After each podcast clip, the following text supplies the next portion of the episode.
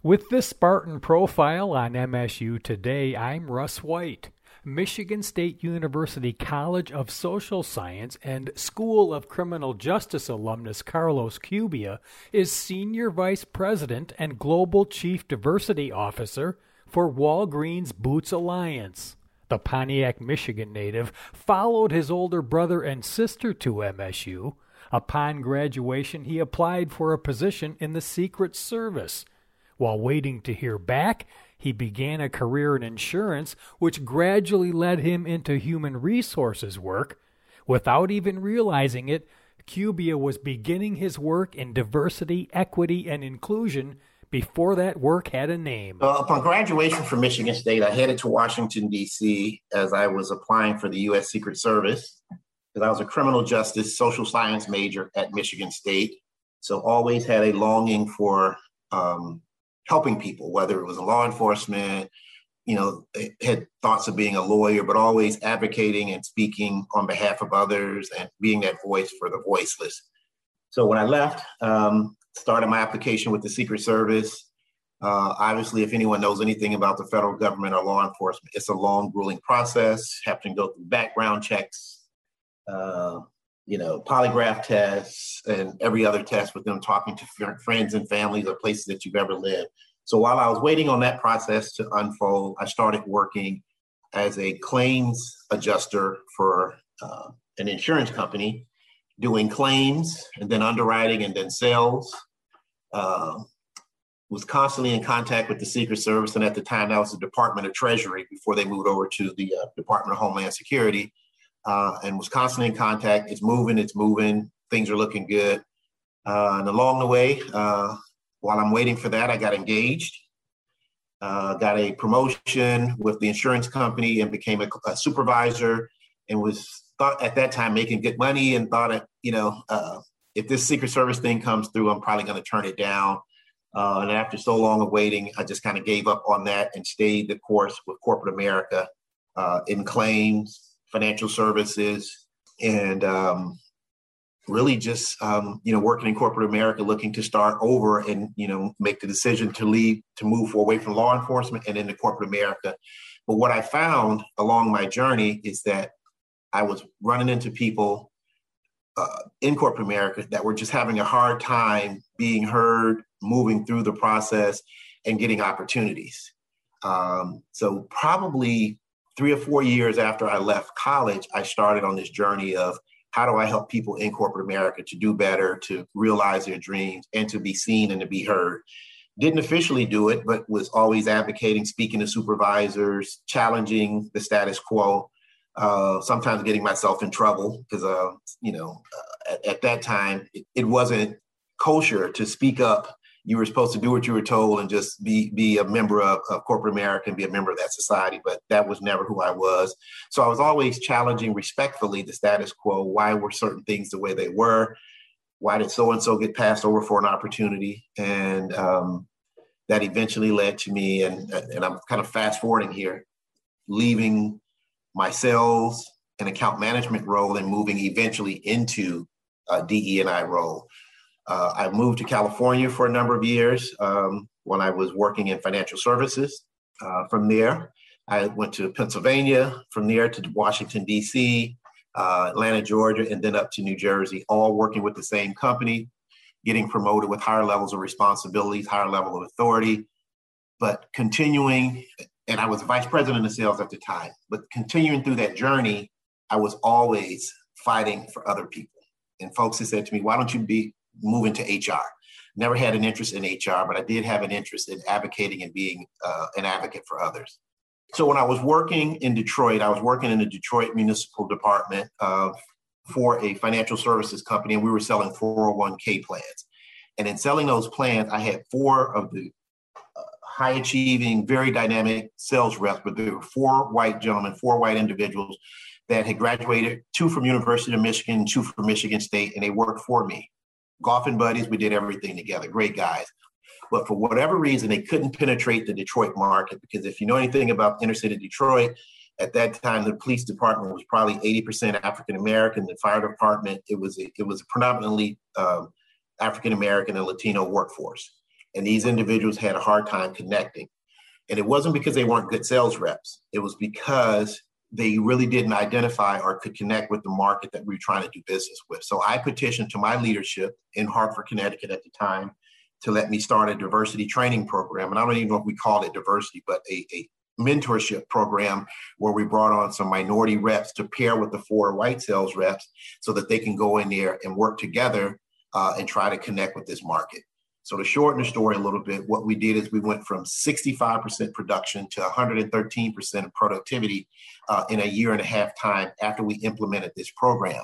We diversified the team. That was the first thing that we did. The second thing that we did is we took off those Brooks Brothers suits and put on golf shirts uh, and khaki so that we were approachable and we weren't you know, because if you know anything about the financial services market, we're always buttoned up, suit and tie whenever we go in to do a presentation. But we changed the dress code to be more casual. And then the third thing that we did was created flexible work schedules because when the police department opens, it never closes. They work 24 hours. So if you, if the police and the fire departments work the night shift or weekends, we miss them with our nine to five schedules. So we created a diverse team we created casual work environment, and we created back then, and this was their uh, early 90s, we created a flexible work schedule. And those are three of the main pillars that people still fight for for DE&I today. Uh, and we were doing it back then because it was sound business practice, not because we were calling it diversity, equity, and inclusion. But we wanted to create an environment where people could become more engaged, more pro- uh, productive uh, and that can have flexible work schedules where that they can do their their jobs and be their best selves. And we created that back in the night well, i shouldn't say we created we implemented that myself and my team. And that led me to know that when you challenge the status quo and when you do things differently you get better business results you get a more engaged workforce.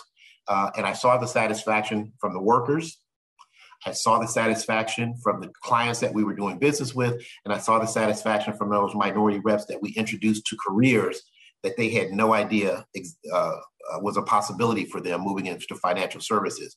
A number of those individuals that I brought on board back then are probably multimillionaires today, still in that same business. They have their own business today.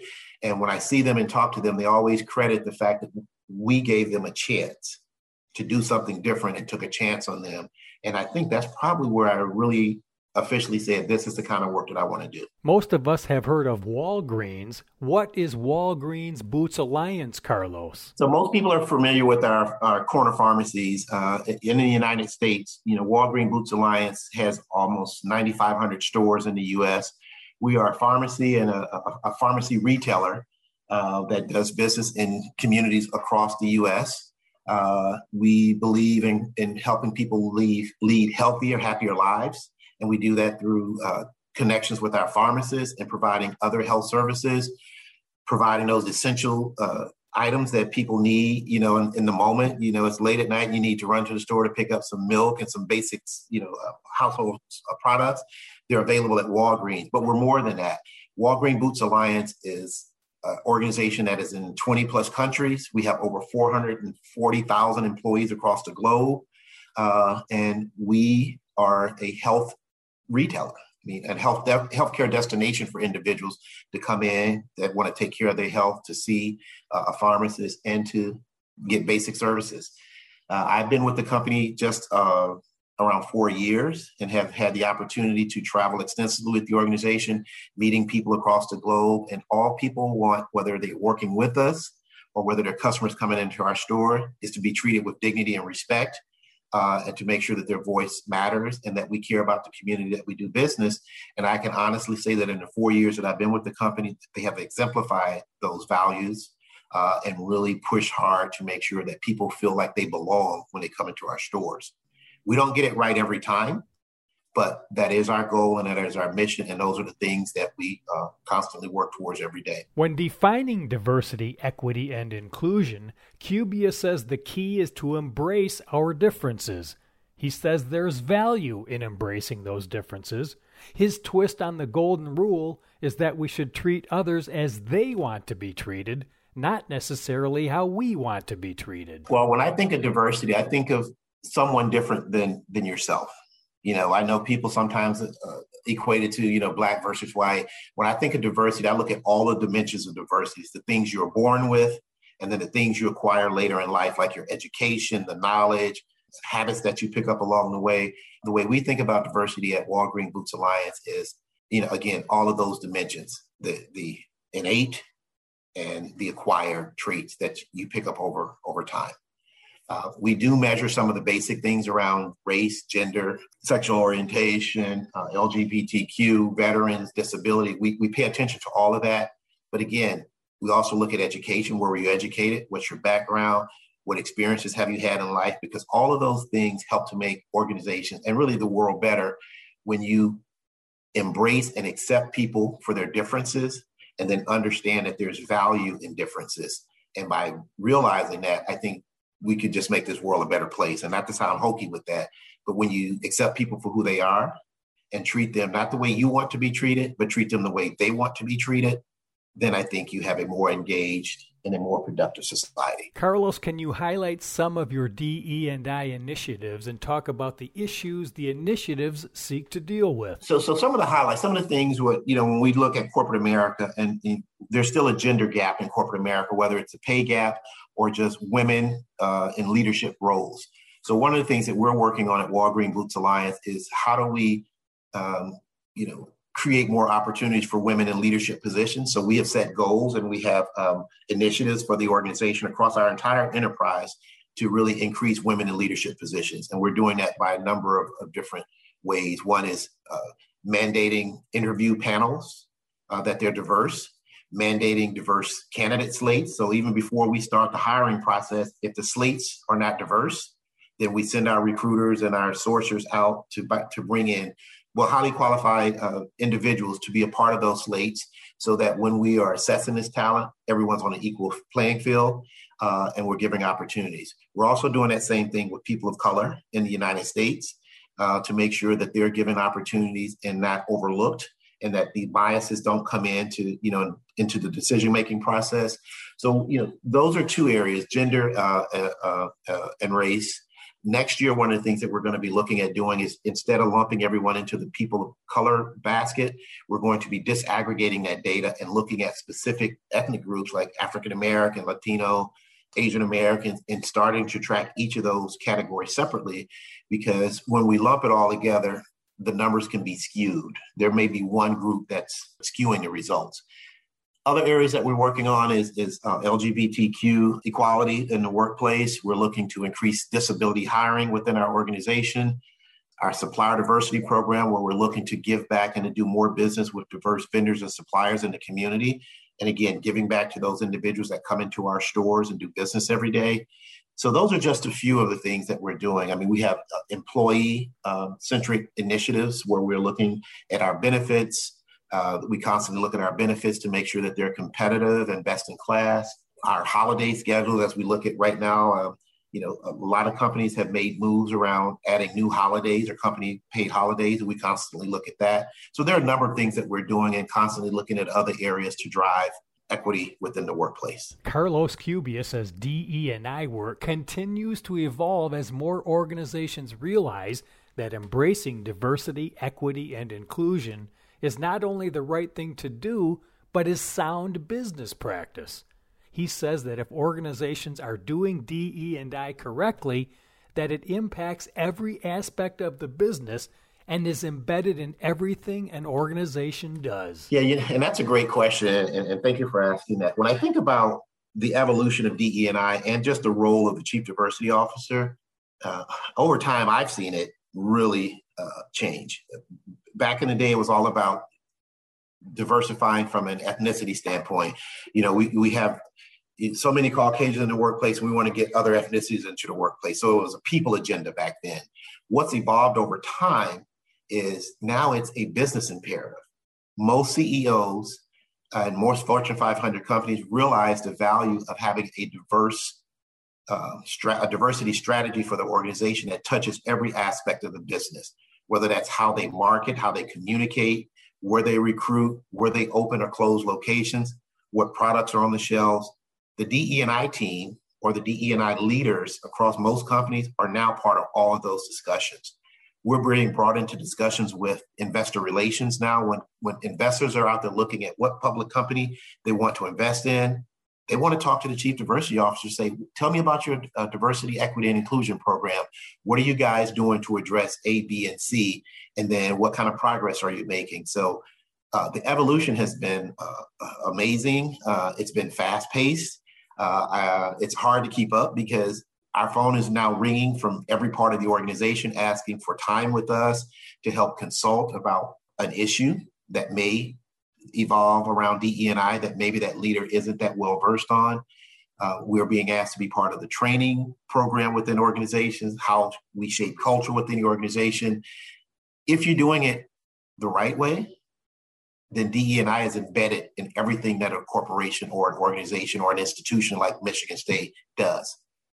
You know, when I think about um, some of my practitioner buddies that are in academia, they look at how the students see the university, uh, the faculty, the makeup of the faculty, what programs you have, what curriculum you have. So DE&I touches everything. I mean, I don't think there's anything in corporate America or in any major institutions that DEI doesn't touch or shouldn't touch. When discussing challenges, opportunities, and goals for expanding DE&I work, Cubia talks about reaching people through the head and the heart. And he says for him, DE and I comes down to two words dignity and respect. Oh, it absolutely makes sense. I mean, there, so I'll start with the challenges first. The challenges is that there's still a contingency of individuals out there that feel that this is social work and it has no place in business or in, in, in decision making. Uh, so one of the challenges is getting to those individuals and, and sharing with them factual data, showing them research where if you have a real strategy that's comprehensive in nature, that it does contribute to the bottom line and the success of your organization, regardless of what your organization is. It's winning over the naysayers because they still exist. But then I guess that's just a part of, of life, right? You know, everyone's not going to always be on board with everything, but you want to be able to give people the information and the education that they need so that they can make an informed decision. We always say in this business, we get to people either through their head or through their heart. The head is through data, facts, and figures the is because they think it's the right thing to do. They know it's the right thing to do, so they jump on board. However you get there, I don't really care as long as you get there. Um, but those are some of the the, the challenges, um, opportunities, and things that we measure. We, we, you know, there are a number of outcomes. We, we we measure: are we improving in some of those categories that I mentioned earlier? Women in leadership, people of color. Are we creating more awareness about you know differences that exist within the workplace and in the world? And are we giving people tools and knowledge and training so that they can understand how to accept people for who they are and how to work with that. Uh, part of it is holding up the mirror and understanding who you are and how you make your decisions and what motivates you, and then helping people to learn how to take their styles and their beliefs and to not impose it on others, but to accept and to compromise. You know, I said it earlier, and it's two. It's really only two main words, and that's dignity and respect. If, if you just follow that golden rule, treat everybody with dignity and respect, most of the times things are going to work out, you know, for you whether around D and I. It's when you start to overlook those things and put yourself ahead of everyone else. That's when we run into issues. Other outcomes we like to see is um, it may not even be numbers related. It's the culture of an organization, of a neighborhood, of a, of a university. What's the culture? Do people feel good about it? If you were to ask questions within the organization about would you encourage people to apply to go to school here or to work for this organization, what's their answer? So part of it is how you make people feel and the culture you create. And that's hard to measure other than just talking to people. Others you can measure through numbers and data that's on paper the numbers may not always move as, as quickly as the environment, but if we can get the environment in the right place, the numbers will, will eventually fall into place. For all of us, Cubia says the first step toward embracing diversity, equity, and inclusion is to educate oneself and not to turn the other cheek. Well, you know, that's a great question. And, and when, when George Floyd was murdered a year plus ago, um, and we started to see the, the peaceful protests, and then unfortunately some of it broke into civil unrest, a lot of white guys like yourself asked me the question, what do I do? And I think that's the first step is saying, you know, is educating yourself and getting information on how the experience of others have affected their lives and the challenges and the situations that we see today. So learning is one, asking questions, not being afraid to say, I don't know. But the other thing that I would say is not turning the other cheek. You know, just because it doesn't affect you directly doesn't mean it doesn't affect you indirectly. When these things happen, it affects all of us in some way, shape, or form. And the, and the sooner that we realize that if we come together and work together, uh, and again, I'm going to use that word again, and value the differences and understand each other's perspectives and point of views, I think what will end up happening is we'll start to see the world differently and understand other people's plights. Part of it is just education. You know, we just celebrated Juneteenth a couple weeks ago. Uh, and for some folks, that's the first time they ever heard of it, right? They didn't even know that what had happened and it existed. There was the situation where Black Wall Street was burned down 100 years ago. And for some, they'd never heard of it until very recently. And so part of it is telling the story and understanding the past. Because if we understand the past, then hopefully we can take that information to prevent us from, from committing some of the same mistakes uh, and repeating some of the ills that have plagued this country for so many years.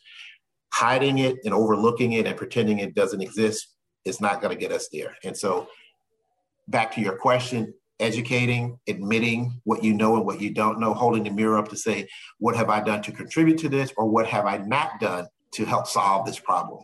And then understanding privilege. People don't like to talk about privilege, but privilege is real and it exists. And what people have to understand is that we all have privilege, regardless of who we are. But some of us have more privileges and different privileges than others that can help them to maybe go a little bit further based on privileges that they had nothing to do with. Cubia followed his brother and sister to MSU. It's the only school he applied to and had any interest in attending. When I was in high school, I struggled. I, I you know, I, I have dyslexia. So I struggled in high school. And so when I left high school, um, my brother and sister were both at Michigan State University. Um, I was never intending to go to college. I was going to go to the military, which I did, and then try to just work because I didn't think I could get through school with my challenges. And I went up there to visit my brother and sister and got to meet the um, director of admissions and got introduced to a few folks. And we talked about accommodations and the things that I would need to get through Michigan State. And they was like, "This is a school for you." And I applied, got accepted, and um, that was it the only school I applied to and the one I got into, and so glad that that was the path that I chose. And Cubia adds that as big as MSU is, it always seemed small to him. The university had so much to offer him, and that he'd attend MSU again if he had to do it all over again. Um, so this is going to sound a little hokey, but you know I believe in full transparency. So I went up to Michigan State this past weekend with my son, uh, and as I got out of the car and stood in front of my dorm, I almost teared up because when I think about where I am today, had Michigan State not given me the chance and the opportunity to show what I could do, with help, of course, I probably would not be where I am today. I have no idea where I would be today. Michigan State helped me because it gave me the services that I needed. It created an environment. I mean, at the time, if I remember the numbers correctly, we had 42,000 students at Michigan State and 2,200, the demographics were, were people of color. So 2,200. And there was the Office of Black Affairs that I worked with and was a part of, and eventually became a director of programming for that that organization. And it was kind of a uh, uh, an affinity group for African American students to make sure that your experience was one where um, you had a good experience at Michigan State. Uh, and I did. I, I, was a leader on campus for my dorm, uh, which I think we had. I'm not going to cite a number because I'll probably get it wrong, but between Hubbard Hall and the two uh, dorms, uh, I was the student government president. I pledged a fraternity, Alpha Phi Alpha fraternity. I joined the wrestling team my freshman year. Uh, didn't last very long, but because I didn't want to go to the practice every day. But there were just so many things that Michigan State had to offer, and it, it, as big as it was, it felt small.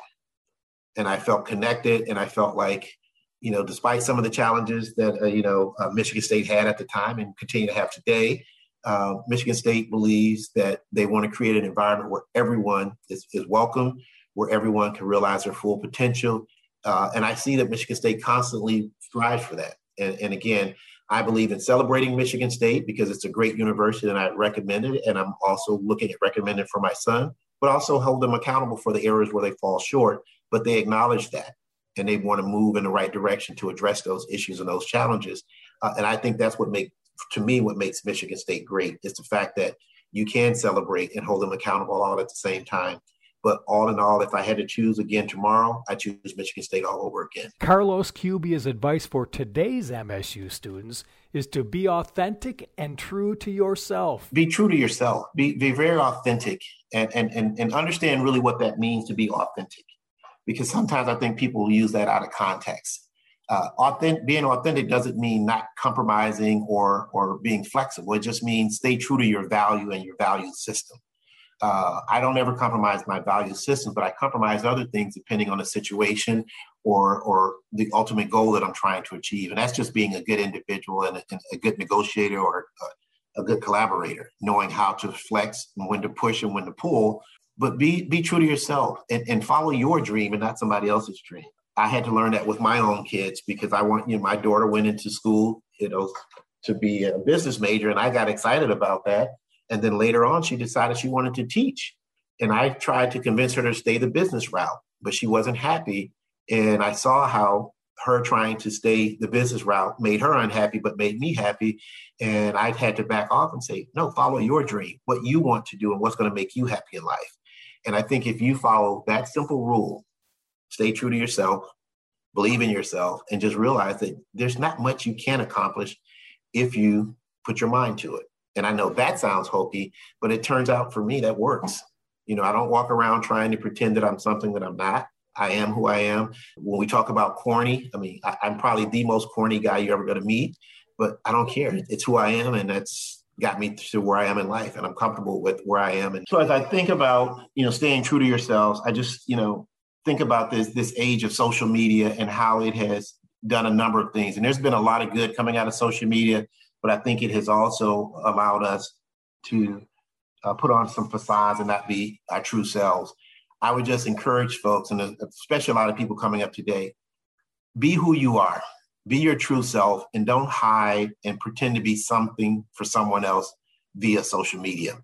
Because the hardest thing in life is trying to be something for someone else, trying to be what somebody else wants us to be. The easiest thing in life is just being yourself because that's truly who you are. So always be yourself, stay true to yourself, uh, and follow your own dreams. And uh, I think you'll be fine. That's Michigan State University College of Social Science and School of Criminal Justice alumnus Carlos Cubia. Carlos is Senior Vice President and Global Chief Diversity Officer for Walgreens Boots Alliance. I'm Russ White with this Spartan profile for MSU Today.